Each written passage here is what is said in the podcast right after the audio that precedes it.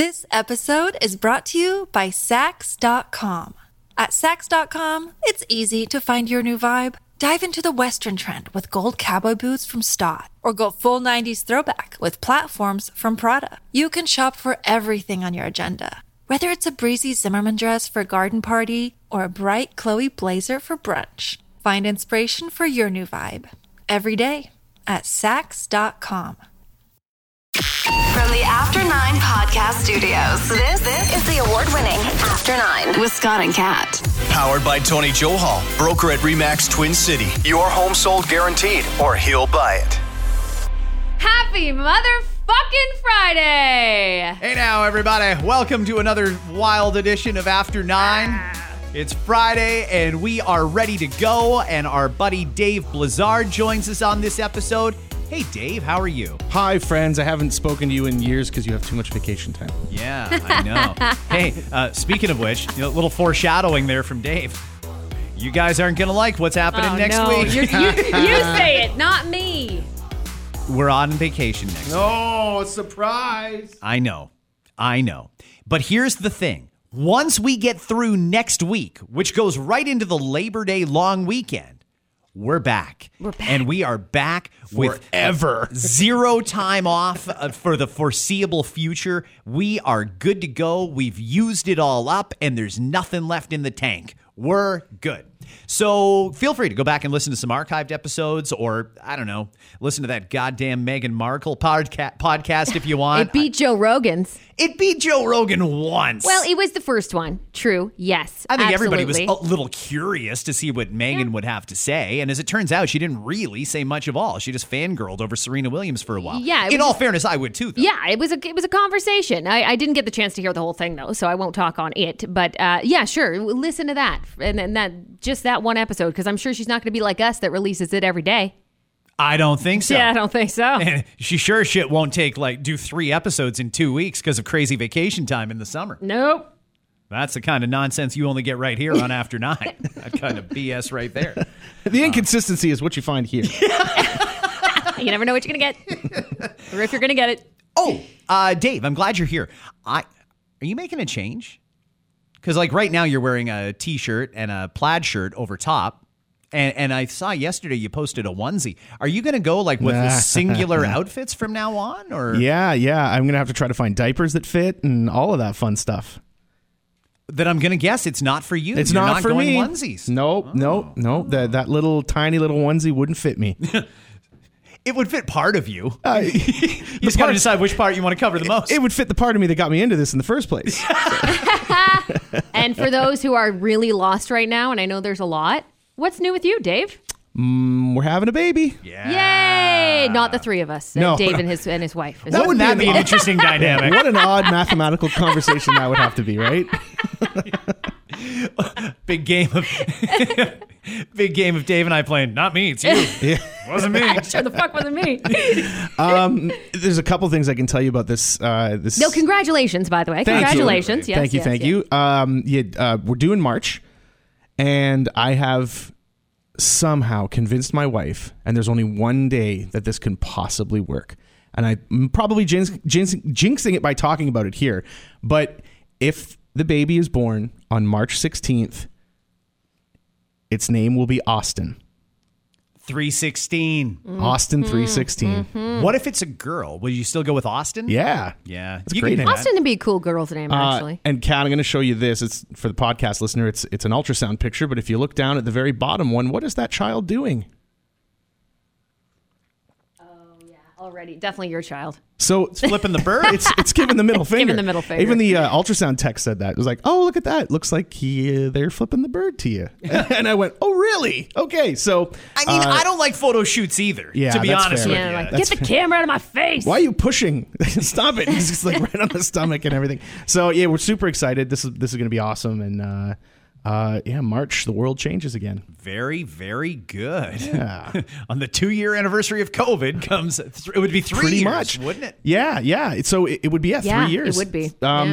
Our due date's I think the first, it's March 8th, I think, is something like that. They said that they're still trying to get the certain date, but they think that that's where it is. So yeah, it can change a couple of times. Yeah, it can change. The odds of it happening later, though, they told us is probably not going to be later than March 8th. So the Austin 316 thing is a bit of a dream, but I don't think it'll happen. But if it does, it'd be the greatest thing ever. You never know. Some people would aim for St. Patrick's Day or something like that. Not Stone Cold Steve Austin Day. I just hope for your wife's sake. I hope for your wife's sake that it's not that much longer after, because those last few weeks alone are terrible. When you go over, it sucks.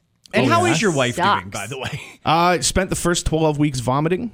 Constantly. So she's out of that. Good. First, she's beyond that. That's good. That's hopefully. Good. Yeah. She had to get like an anti-nausea medication and all kinds of stuff. And I know that there's a lot of people that have to do that because there's so many things that you take normally that you now all of a sudden can't take when you're pregnant. So all the things that you would normally use out the window, you're not supposed to use them. So it's a big change, and getting used to it was a lot for her too, to just go, okay, I can't do this, can't do that, can't do this, can't eat this, can't, all that stuff. So she's feeling better now that she's gotten into out of the first trimester, I guess. And she's getting through each day better than she was the day before. Good. So I think that by your definition, it seems like it'll change, though. It'll go downhill at some point, too. You know what? It's all she'll enjoy this second trimester as long as she's not feeling ill. Fine. Great. I was walking on sunshine. I'm like, no problem here. And then you get toward the end of the third, and then you're like, get this thing out of me. You know, none of the trimesters have bothered me so far. So so far, so good. Mm-hmm. I'm feeling all right. Yeah. I'll make you the same offer I made Kat when Kat told me that she was going to have a baby. I am perfectly willing at any time, on even very little notice, willing to babysit for you. You as a parent would be wildly irresponsible to take me up on that. Yeah. No, that's the first thing that went through my mind was, I'm not going to take you up on that, but I appreciate the offer nonetheless. Think so? Well, it's a sincere offer. Just don't take that offer. That's not a good idea for anybody. I might trust my dogs first. He doesn't even ask me to dog sit. No. Fucking babysit. That's true. You've been asking both of us to dog sit, and we have said no. So far, we have been dodging it, haven't we? No, I would trust you. I'd like to see my dogs when I come back. Oh, yeah, you did have those little ones. Where did those little things go? Is it okay if they're a little high? All of a sudden, they're lazier than normal. I'm like, this is interesting. Why are your eyes so red? And stop laughing. Let's see here. It is Friday. We are heading into the weekend. Labor Day is just over a week away, and I thought by now it would start to die down. We talked the other day about the Lisa LaFlamme stuff, but I feel like Wendy's just started it up again yesterday. Wendy's changed their profile pic of Wendy to a Wendy with gray hair, and they're saying gray hair, don't care. No problem. A star is a star, no matter the hair color or something along those lines is what they tweeted. I thought it was great. I thought it was clever. But now there's a warning to companies. Don't you pile on this because it could backfire on you. It's a story that I saw this morning on CP24, which is owned by Bell Media, warning companies, don't try and use situations like this as a marketing thing. Do you see how that could backfire? Because I feel like nothing but goodwill is going to Wendy's. I don't know who would say, you know what? Fuck Wendy's. Well, yeah, there is a swell of people who feel like you just shouldn't. You should mind your own business. Stay out of it. You don't know the full story. You don't know the back and forth, even though it seems like most of the story has been told to us in this case. But I think there's a lot of people who are like, keep your nose out of it. I go to you for burgers. I don't go to you for political statements. Right. And that's the thing is some people do find it opportunistic of companies to jump on board, whether they're one way or the other on these issues. But I don't see it being a negative for Wendy's. Wendy's has always been a little more edgy, especially when it comes to social media. They seem to be one of those companies that just puts it out there and doesn't care. And it seems to work well for them, at least on social. Does it translate to sales in stores? I couldn't tell you. I have no idea, actually, but I will say that breakfast Baconator is lovely. Way, way better than the regular one. You really want to make a statement, Wendy's? Make your meat gray. and see if people keep eating it. Yeah. Like a steak in Cuba. Yeah, exactly. You like it on the gray bun or the... Is this an elephant? Why is it so gray? Oh. Didn't Dove jump on that yes, too? Yes, they did. They did one as well. But there's some companies that makes... Dove, that's perfect. Like, that makes so much sense to me. I wouldn't be surprised if they employed her and did a commercial, like launched a whole campaign around it. Like, that to me makes sense. Wendy's maybe not as much. Like, I get why they did it, but like, you don't really equate Lisa LaFlamme and burgers, but like a Dove is like a women empowerment kind of company. So I think the Michelin man's going to look like Gandalf from Lord of the Rings. He's going to grow a big, giant gray beard and be like, look, it's fine. We're all good with it. Okay, so you're right about Dove, though. I mean, they are about female empowerment and so on and so forth, but their line of men's stuff is just as good. Oh, hell yeah. I mean, I know that they get that rap for being, they focus on females and that's their target, but I don't think I've used a product of theirs that I didn't like or that didn't make my skin feel good. But what I figured out is even easier. So I'll go to Shoppers, and the guy's body wash is always cheaper than the girls. Girls pay way, way, way too much for any cosmetic product, way more than guys do. So what I do is I buy the men's, and I stick it in the shower. But I use my girlfriend's because she's got the good stuff that makes your skin feel fantastic, and I can see why it's actually more in hindsight. I thought I smelled a field of lilac when I walked in here today. So you're making her pay for the good stuff, but you're using it. Yeah, but she doesn't know because I've got my guy stuff right there. She does know. I don't think she knows. It's been sitting there for 4 years. That's still pretty full. It's weird. And she's realizing that hers is disappearing at an exponentially faster rate than yours. And your skin is remarkably softer than it used to be. Yeah. Like, wait a minute. I think you're not giving her enough credit. I think all it matters, just as Kat said, all you have to do is pick it up and go, oh, this is really heavy. Doesn't he use it? It's getting stuck when you open it. You're like, it cracks open. The plastic is still around the top. But it's better stuff. Like, all those girl products are. If I want to shave, sure, I could use that Gillette manly smelling gel that turns into a foam thing. Or I can use that Skintimate shit that she's got in the shower, and my skin feels like I soaked it in sunshine for days. Isn't it funny how we play into those stereotypes, though? And the brands do it so well. I mean, like you mentioned the Gillette thing. Like, they might as well just have somebody with a super deep voice, get a Trace Adkins or somebody like that, to do the commercial and do like a, you want your face to feel like a lumberjack's axe? Well, then take this stuff, use it! You know, it's just like, do I want to feel like a lumberjack's axe? I don't know. But I don't know. That's what you told me a man supposed to smell like. I guess I gotta do it. Yeah, you want to smell like a tree? Use this. Why is everything cedar? I mean, I love cedar, but it's like, are people supposed to smell like that? When you want to smell like a campfire at work, you use this shit here. Yeah. I fresh cut grass. How is a man? How does your husband smell? Tell everyone how your husband smells. He smells great. Does he smell like you? Or no, I mean, no. He does have his own products, though. He'll use like that man stuff. Usually, which is fine. He uses his own, do you? Oh, see, now I'm checking. I am checking to make sure the seal's cracked. Like a bar at last call, they go and weigh all the bottles so they can figure out who used what, who shorted what. What's the rest of this vodka? The ones that I have they're always like sports activated, and I'm like, I didn't play any sports. Do I smell like sports? Yeah. I don't know. Like. 30 hours of protection. I don't think I need that. Like, I need about 8. That's about it. I'm good. Maybe that's pushing it. I plan to put this on tomorrow, so I don't really need a full 30. Yeah. That's the same with the deodorant. So it's like Cool Rush. And like, what's that even mean? And they got pictures of bears on them and shit like that Arctic Blast. And you're like, why? What? Can't it just be like nice guy? Like, where's that? I want to smell like nice guy. Like a decent human? Like, I don't know. Dove, unthreatening. Like something. Not putrid. Like, that's fine. Not putrid is probably what they need to go with. It's fine, you know? But it's true, and it always has these like angry fucking animals on the outside of them. Grizzly bear tears. Yeah. You're like, oh, no, thank you. I don't need that. So one time I decided to get creative, and I've got that. So right now I've got a bottle of the Dove men's care stuff, and then there's all the girlfriend's stuff, and she's got the Dove and the Aveeno and every one of it looks like a fucking Shoppers Drug Mart in my shower. It's crazy. But one time, one of hers was really low, and I didn't want to leave her with none because I was being a decent human being that day. And still using hers. So I used a little bit of hers, but I used hers for like my down there regions, but then I used my own. So I had a weird thing where like my balls smelled like lilacs and summer fresh, and my arms smelled like Everyman Jack or whatever it was. And I thought, oh, wow, I'm sending very mixed messages to anybody that I encountered today. It's leather and soot on top. Yeah. I smell like steak in a beach. Steak in a summer breeze. Put it all together.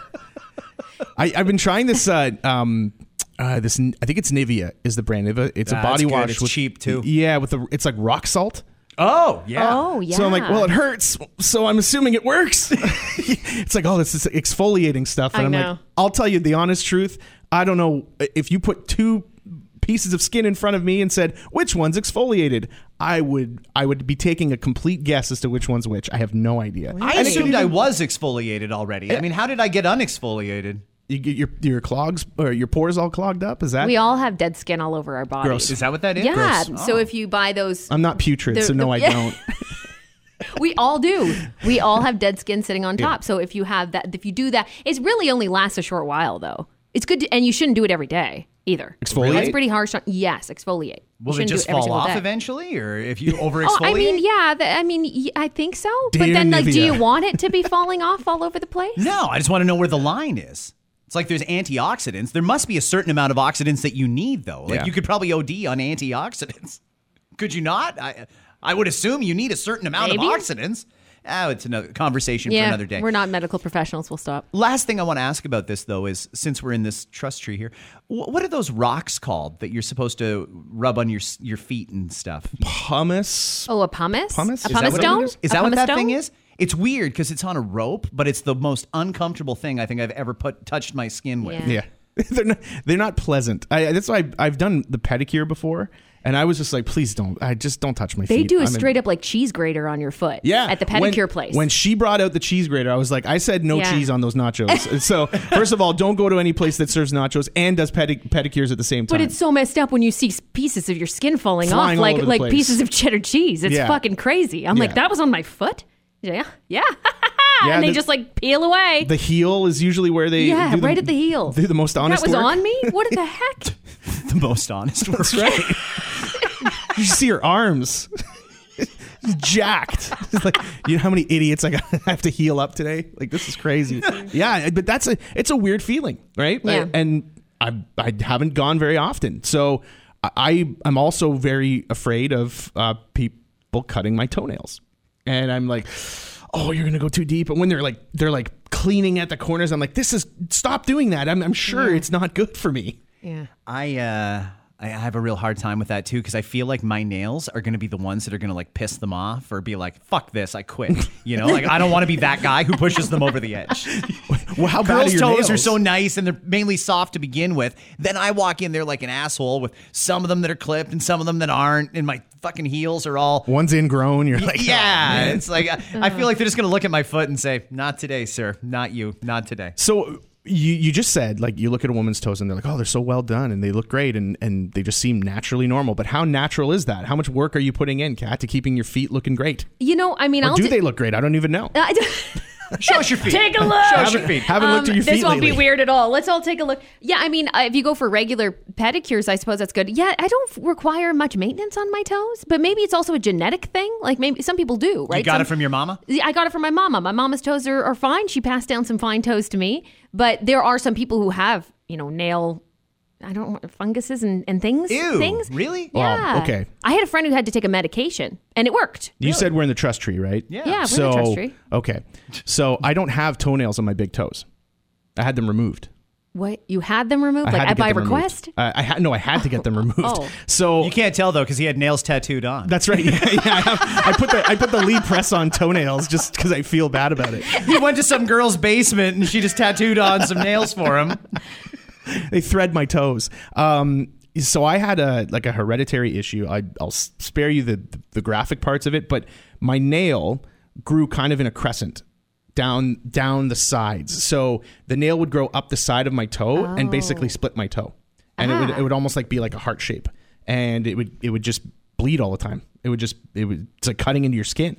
So I had to go in, and first surgery they did is they cut the ends, and they were like, okay, well, that should stop the growing. It didn't. So I've had 4 surgeries on my feet, and it's really, I say surgery, but it's not like, you know, they're not putting me under or anything. It's really, they just freeze it. Do they numb your foot? Did they numb your entire foot for it? Oh, yeah, thank God. So the first one I ever did, though, I went into just a doctor's office, and I felt like this is kind of sketchy, but I went in, laid in the bed. It was a Saturday morning. It was still open for other people to come in, other patients to see the doctor for walk-ins. So I'm like, this is all right, whatever. I guess I'm a teenager. I'm just going to trust this random doctor. He puts the freezing in, and he's like, I'll be back. He went and saw some other patients and then came back to do my foot. He did my foot, put the stitches in, and wrapped it, and about a minute later, the freezing wore off. So it's like I felt fire go from like my knee all the way down to my foot where the freezing was disappearing, and it just shot of pain and hot. And I was like, well, this is bad.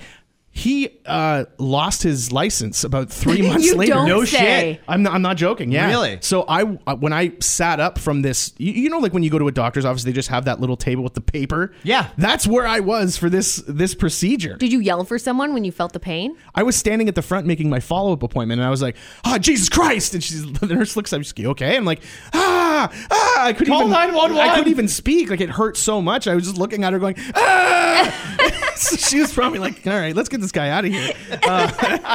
You're scaring the other patients, yeah. Sir. Could you shut up? So when I sat up on the little paper thing, there was blood everywhere.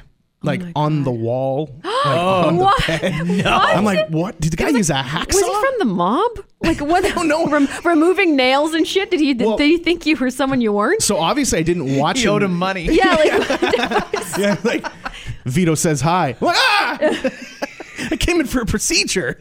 But yeah, it was all wrapped up. So it wasn't until I unwrapped it to know if I still had a toe. Wow. That was the first one. And then everything else was done in a proper way in a hospital. But I don't have toenails on the big toes because of that. Oh. It's a hereditary issue, apparently. So I can blame my grandmother and on from that. But my feet are not pretty.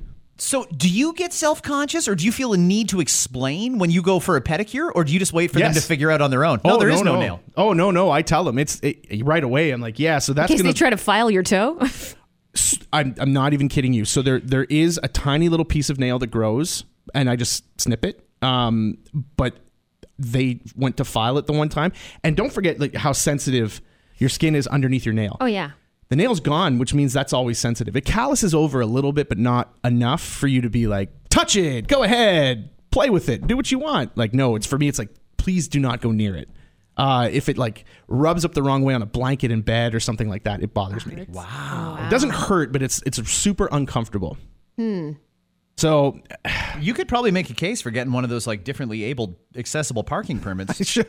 It's okay, man. I don't have this poor pregnant lady's trying to park. I'm like, no.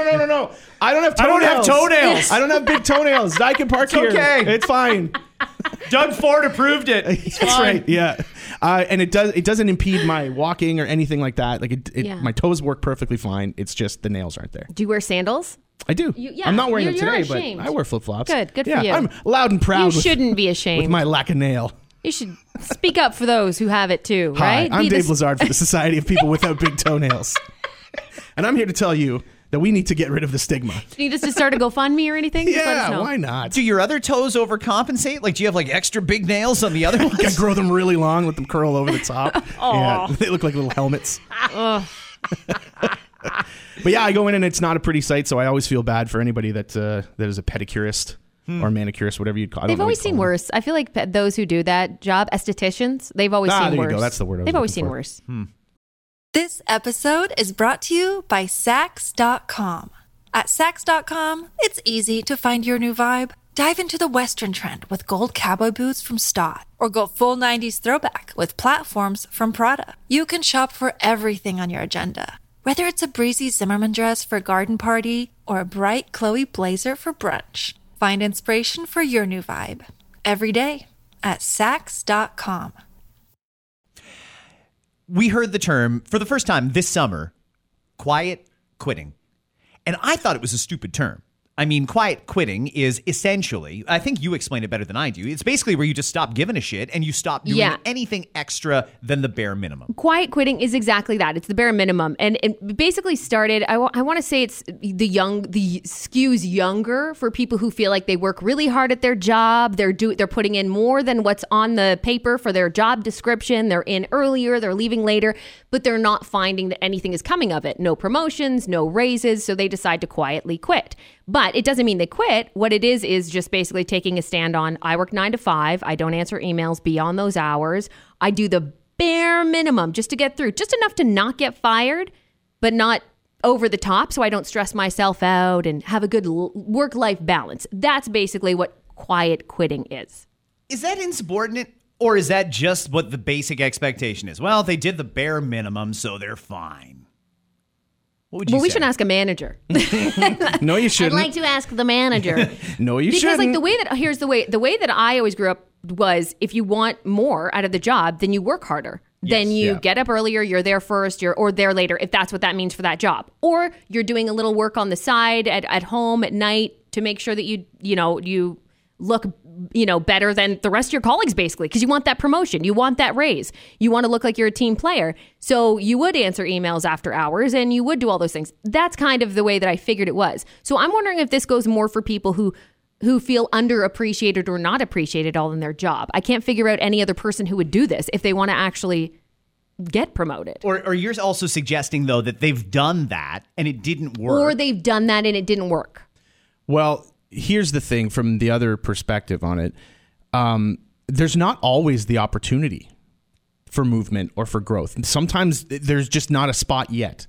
Right. But to continue to work hard, there's no ceiling to that. Like, I don't know, like and you said it's, maybe it's generational, but I've always felt like it's, you constantly do what you can. And you do that, whether that's the minimum or whether that's more than is expected. Mm-hmm. To me, it's about doing the job and doing it well. People notice that stuff. And they don't always have something to be able to offer you to walk in and say, here you go, promotion time, or here you go, here's a new role, and that kind of thing. It's just not always possible. But I think that people might give up too quickly on that and just say, well, I've proven that I can do more and I'm just going to stop doing what I'm doing. And I don't know that sends the right message, but I completely understand the frustration that comes with that, where you're like, I feel like I've done this for this amount of time and I feel like I deserve more. That's fine, but that doesn't always mean there is more to give you. So it's a hard spot. So this like quiet quitting or whatever you called it, it's put your best foot forward always, no matter what the situation is, because it speaks to you as the person, right? And it speaks to your work ethic and all of that stuff. And there's people who will say, well, a role is a role, and this is the role I was hired for, and this is what I do, and that's all well and good. I don't think you hire somebody saying, I expect you to do more than you've been asked. What's written. Yeah. So it does go both ways. And sometimes there are managers and there are bosses and people that take advantage of that. I try not to. So I see both sides of that. Yeah. The new term now, in response to quiet quitting, is quiet firing. Great article in Forbes about this. And this is one where the management would take the driver's seat. They say quiet firing is not a new trend. It's really just a new term for something like constructive dismissal or managing out. Basically, it's when your boss doesn't like you and they want you gone for whatever reason. But instead of firing you, either because they don't have the balls to do it or they just don't have grounds to get rid of you yet, they micromanage you, or they stop involving you, or they use passive-aggressive tactics to make your life miserable until you quit. So I'm wondering how many people can relate to the quiet quitting and how many people can relate to the quiet firing. Somebody asked for an example. What would an example of quiet firing be? So here's the three examples they gave. Your manager slowly reduces the hours, slowly reduces the amount of times you get called in until eventually you're barely getting any hours and you say, fuck this, I quit. That would be quiet firing. An assistant's desk gets moved to the corner of the copy room your desk gets moved to the corner of the copy room and they give your office to someone else or an intern or someone like that. Yeah. Can you imagine that? Oh, that's a slap in the face. We got this new intern and we got to get him an office there. So we're going to have to move you. You're going to be right over there by the photocopier where it's always loud and there's always people making coffee and shit like that. That would be infuriating, wouldn't it? Sure. There's some people who would quit just on principle. Oh, that's a downright slap for sure. Or a manager keeps adding more and more to your workload until it's overwhelming. But no one else gets any of those additional tasks. That's quiet firing. And again, just like quiet quitting, quiet firing's been around for a long time. It's not like these are new things. We've just basically coined phrases for them now, or these are new phrases that have been coined. Because I have seen that before. Like managers disliking their employees and just, all right, well, I used to give them the good shifts, right? On a Friday night at a restaurant, super busy. Well, guess what? They're going to be working the Monday night shift. Just because I can. And they're not very, maybe it's because you don't have the grounds to fire them or whatever. But that's been happening for a long time too.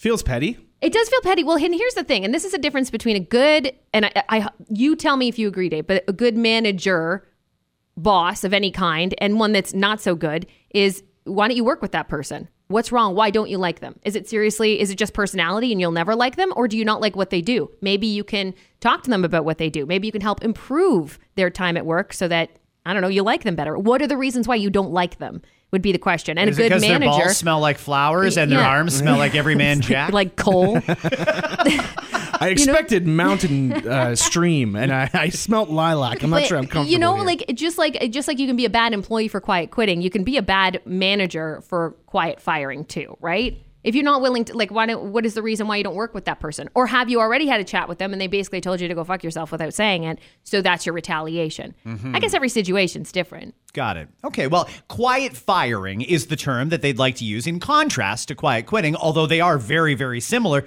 in that it's a shitty thing to do. Yeah. I mean either way, like it, I don't think we would recommend it. Either way. Either way. Here's the thing. It's when you work in a team, when you don't pull your weight, it affects your other teammates, right? And it's no longer just about you making a statement or quietly making a statement or passively aggressively making a statement, but now you're affecting the other people that you work with. I would love to know of those people who are quietly quitting, what industries are they working in? Because I feel like there's probably particular groups of people that do that.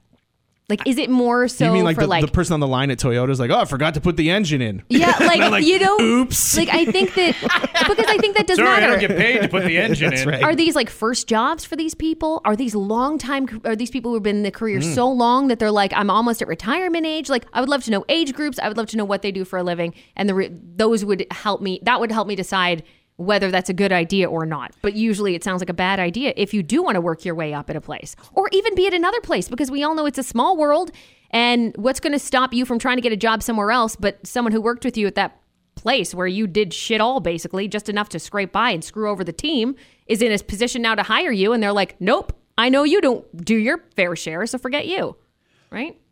Here's the scenario. You're going to be traveling, and you're going to be traveling with your partner. Do you decide in advance whether or not you want to join the Mile High Club? Or is that a spur-of-the-moment thing that happens when you're on the chair? Just if you feel the mood right then and there, you think, yeah, let's go. I think it's probably maybe it's a pre-talk, but it's probably a spur-of-the-moment, because everything has to just align right. You know what I mean? For that to be a thing. Sure. I understand that. Are you talking premeditated here, Dave? No, because I think premeditated kind of takes the fun out of it. But to Kat's point, maybe there is a conversation about it that kind of excites and titillates the juices, if you will. It titillates those juices. Yeah. Titillates the juices. Can I tell you, before I tell you why I'm asking, I don't understand the appeal of the Mile High Club. There's no room in there. Okay, well, I'm going to prove you wrong in just a second. Well, I know there's enough room, but it's not good. It's not going to be good. But what is the excitement about having sex in the sky? Like, whether I do it on the ground or whether I do it at 20,000 feet, I don't understand what the difference is. It's probably going to be better on the ground because there's more area. Some people like the thought of getting caught, though, and that would be one of those scenarios. The danger is excitement. It's dangerous. Someone could knock on the lavatory door at any moment, or hear us or whatever. Some people like that. Okay, well, a flight attendant put this out on TikTok, and she's telling you, if you want to join the Mile High Club, and I don't think she's encouraging it, but if you want to do it, here's how to get it done. Curious? Curious. Let's hear it. Here's how to join the Mile High Club on your next flight without the flight attendants and the pilots knowing. Here's what you're going to want to do. First, pick your seat accordingly, a.k.a. either right next to the restroom or in the... Why do people talk like that? Oh, I don't know. Here's what you have to do. You have to go to this place. And then when you get on the plane, then you're going to turn to the left. And then you're going to turn to the right. And then you're going to ask for a soda. And then when the girl turns around, you're going to put a blanket over your lap. Like, why do you talk like that? It's always on TikTok. It drives me crazy. Okay, I'll just refresh and start over. Yes, please do. Sorry. All right. Yep. Anything else you want to say before I press play again? If Dave had toenails, do you think he'd be able to handle these videos a little bit better? I'd be scraping them down a chalkboard. Dave's last ounce of TikTok patience was in his toenails. It's gone. Here is the flight attendant explaining how to successfully join the Mile High Club. I defy you to get through this without noticing. No, it's true. She talks weird. Here's how to join the Mile High Club on your next flight without the flight attendants and the pilots knowing. Here's what you're going to want to do. First, pick your seat accordingly, aka either right next to the restroom or in the very back row. Okay, so back of the plane, near the restroom, or the very last row. Here we go with the next tip. This because once we're up in the air and we complete our service of drinks and snacks, normally flight attendants either hang out in one area with each other in the front or the back or the crew restrooms. Now, while it's mandatory for us to do walkthroughs to make sure everything's going smooth, we only have to do them really every 20 to 30 minutes. I think you know where I'm going on this one. After that walkthrough, you have about 20 to 30 minutes to do your thing, and unless a passenger sees you doing it, flight attendants are not going to. And between you, me, and the flight attendants and pilots, if they see something, 99% said that they just bat a blind eye. And you guys already know that I have some crazy stories of my own, which I can't talk about on here, but you already know where you can hear it at. Link in the bio. So, back of the plane. We're not listening to your flight attendant podcast, okay? Just stop it. Yeah, fuck that. Especially if maybe I am curious. I don't know. Maybe you will. Flight attendant podcast? We are all, not if she's talking like that the whole time. Welcome to the next episode of the Flight Attendant Podcast. Today, we're going to talk about some things that you might not have heard about before. Shut up! So let's parse through what she's saying here. You got to sit near the back of the plane, and you're not doing this as soon as you get on the plane. We're not as soon as the wheels are up. You're taking your pants off or anything like that. It's got to be in the air. They've gone through and they've done their service. They've offered you half of a ginger ale, if that, and a cookie or two, or a bag of nuts or something like that. And then the service is done. Flight attendants have to do a walkthrough every 20 to 30 minutes, but other than that, you got a wide open lane. So you could slip into the lavatory, or you could do it right there in your seat. The point being, as long as you don't draw attention to it or piss off the people around you, the flight attendant's just going to look the other way and let you finish. Wow, this row on this airplane is seeming to be getting a lot of turbulence right now. Like, she jumped up and landed on me. Like, isn't this crazy? Like, oh my gosh, just this one spot on the plane. Someone's trying to eat a meal on the tray that's at the back of the. Whoa! Why'd I order soup? It's just trying terrible. To eat my Salisbury steak. So if you could manage to hold it together and not draw attention from any other passengers. I suppose it wouldn't work if there was people in the row right beside you, but if there's just people in front of you, unless they turn around and look, you've basically got free reign to go ahead and bang right there on the plane. Yeah, I mean, people have probably done it several times. That's why they have those blankets, right? Don't ever use the blanket. If they're not in the bag, don't use that fucking blanket. That's the only reason they're used for. You find there's like one Randy Rowe, and you instead of the blankets, you start offering people like goggles, and they're like, "You're in the splash zone, sir. I suggest you buy these."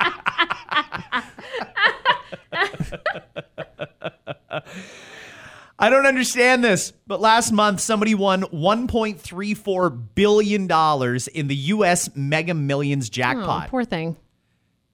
They still haven't come forward. It's been a month. Oh my God. It's been a month. No. And now the lottery agency, the ticket was bought somewhere in the Chicago area. Des Plaines, I think is what they call it. Des Plaines? Des Plaines, boss. Des Plaines. Ironically, it's just north of O'Hare Airport when I looked it up. It's Des Plaines. What if they're not actually from there, but they bought a ticket there, so they haven't really looked at it? I thought about that. I did that in Alberta. I still haven't checked my ticket.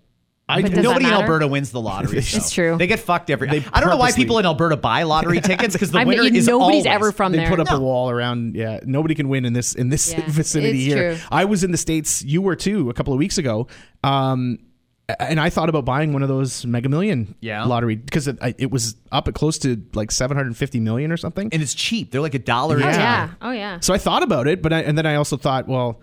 Would I even remember to check the ticket? Because when I see I start to get panicky when they say somebody in the Kitchener area has a ticket that's expiring in less than a week, and it's worth $1.5 million, and I'm like, did I lose a ticket? Like, is it my ticket? You're ripping your dashboard apart. Yeah. Where's the fucking tickets? I know I bought it. Yeah, looking under my press-on toenails to see if it's under there. Oh, it's the worst. So this person is walking around with $1.34 billion and either doesn't know it or they are so panicked at having that much money, they don't know what to do. And I'm trying to figure out how I would be in that situation. I'd love to be able to say, yeah, you know what? If I check that ticket, I'm not even going to say anything to anybody. I'm just going to drive straight to OLG, slap it down on the table and say, give me my money, bitches. Yeah, I'm out. I'd love to say I was going to do that. I think I would probably shit my pants. It's overwhelming. Yeah. It would be overwhelming. That's hugely overwhelming. $1.34 billion? That's crazy. You can comfortably retire. Retire your community. Yes, you could. You won't need to get a job at Home Depot for another like 8 or 9 years or so. It'd be good to go. It'd be all right. Is that what it is, though? Could it just be nerves? Like, they've got that much money and they just can't process it in their head? I think that's part of it. I think if they know that they won, yeah. I mean, I think about how paranoid I would get. Immediately, I'd be worried that everybody's looking at me and watching me and listening to my conversations and trying to get pieces of my money and all of that. I would be so paranoid. I would absolutely. I'd actually come over to your house.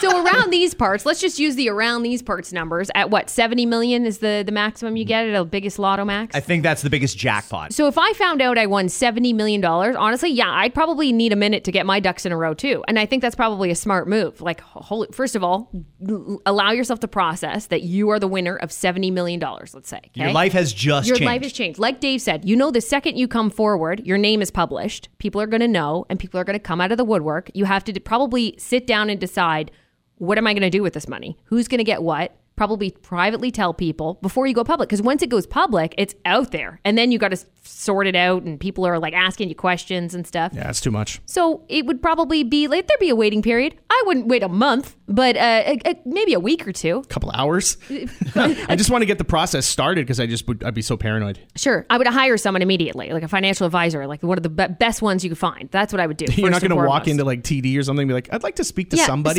Any associate you just hired. I need a banker over here. Yeah. Banker. Yeah. What's the biggest account you have? You got a roll? I got a roll, yeah. Do you want to do some apologies before you leave? Sure, yeah. I would like to apologize to my future child, whom I've dubbed Anthony Fetus for the time being. We should apologize to Lisa LaFlamme.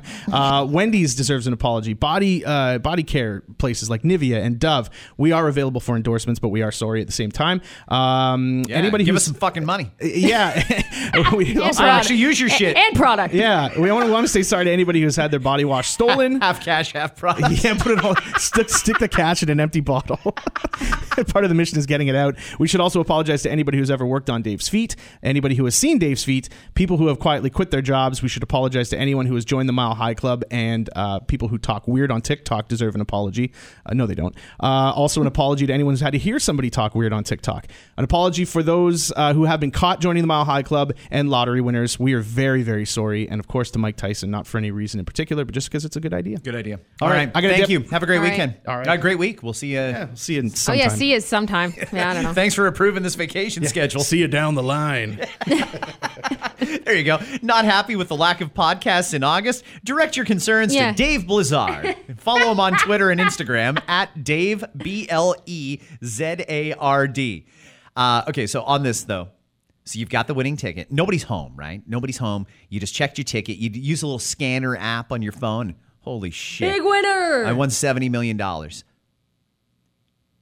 You would be paranoid about everything. You would think that everything could kill you. And that's your biggest fear, right? Fuck. Yeah. What happens now? I got to protect myself. I wouldn't even drive to OLG. And even though I've never really been in a car accident, I think I would have to hire a car service. That's a good point, though. Yeah. I don't think I'd want to drive with the ticket to OLG. No. Would you like? How far would you go, though? Would you just like, hey, an Uber? Or would you like hire a limo company? Like, give me the biggest SUV you can and hire security. Like, what's the in between here? Yeah, I don't know if there is an in between a limo and an Uber. But yeah. Just a regular city taxi, one of those bikes downtown Toronto. See, I wouldn't trust anybody. Like you said, though, it's true. I would probably hire a security team that like escort me. Because, I mean, once your name is out there, right? Once it's out there, and here you have to publish it. Is it the same in the States? You have to legally publish your name? I think that's part of the contract when you buy the ticket, is that if you win, they're allowed to publish you. Which makes sense because they need to let people know this is legit, this is a person, they actually won money. You know, if for some reason it was a scam, so many of these people would have stepped forward by now and said, I never got my money, you know? So, yeah, it's... That would be the part that would be difficult for I think, a lot of people, is once your name's out there. But for some people, maybe it wouldn't. Like, maybe they'd just be like, yeah, I'm a millionaire now. Fuck you guys. I'm out. Because if you had plans to, like, move away or something, you just leave. I'm trying to think of who I know that's the most responsible driver I know that could drive me to go and do that. And escort me into the building. Watch my six so that everything is fine. I don't want to worry about anything. I'll bet you, if you hung out outside the OLG offices long enough, probably a couple millionaires a week would pass you. Millionaires. Yeah. Some of them that don't even know they're millionaires yet. That's how fucked up that would be. What a situation. I love it. Okay, we're going to wrap it up, too, because I want to go and sit in on whatever Dave's doing right now. He looked like he was in a hurry to get back to his office. So we're going to find that out. Guys, we are on vacation next week, and this is the end of season 6. So thank you, as always, for being such loyal fans of After 9. We appreciate you. We promise right after Labor Day, back into routine, fresh new episodes coming every single day. And is there anything else we got to do? I think that's it. Enjoy the... Oh, I don't know. If I said this to someone we work with, and they almost slapped me, but... Enjoy the end of your summer, everybody. I'm sorry, but it's true. Kids are going back to school by the time we're back. That's like the first day of class. 4 months till Boxing Day. See? So don't hate on me. Hate on Scott. There, here, let me take that heat off of you. I'll put it on myself here. Thank you for that. You took me out from under the bus and threw yourself under there. 4 months from now, Christmas will be a memory. Guys, have a good one. We love you so much. Hit subscribe, tell a friend, and new episodes are coming at you right after the Labor Day long weekend. Bye, guys. The After 9 podcast is powered by Tony Johal, broker at REMAX Twin City. Your home sold guaranteed or he'll buy. Hi, it's Shauna, and I might be a bad parent because my kids think french fries are vegetables. Hey, it's Ryan, and I might be a bad parent because I went out for wings when my wife was in the hospital after giving birth. Johnny here. I might be a bad parent because in my house, the tooth fairy gives pocket change. But we're not alone. Len emailed us and said his 6-year-old daughter's Tarzan moment going from love seat to lazy boy by curtains made him more proud than any dance recital. And Andy left his 2-year-old at the rink. All right, guys, I'm sure we're not alone. Like Andy's kid. For stories and confessions like this, make sure you check out our podcast. It's called Bad Parents, and it's available wherever you get your podcasts. I left a glove at the rink.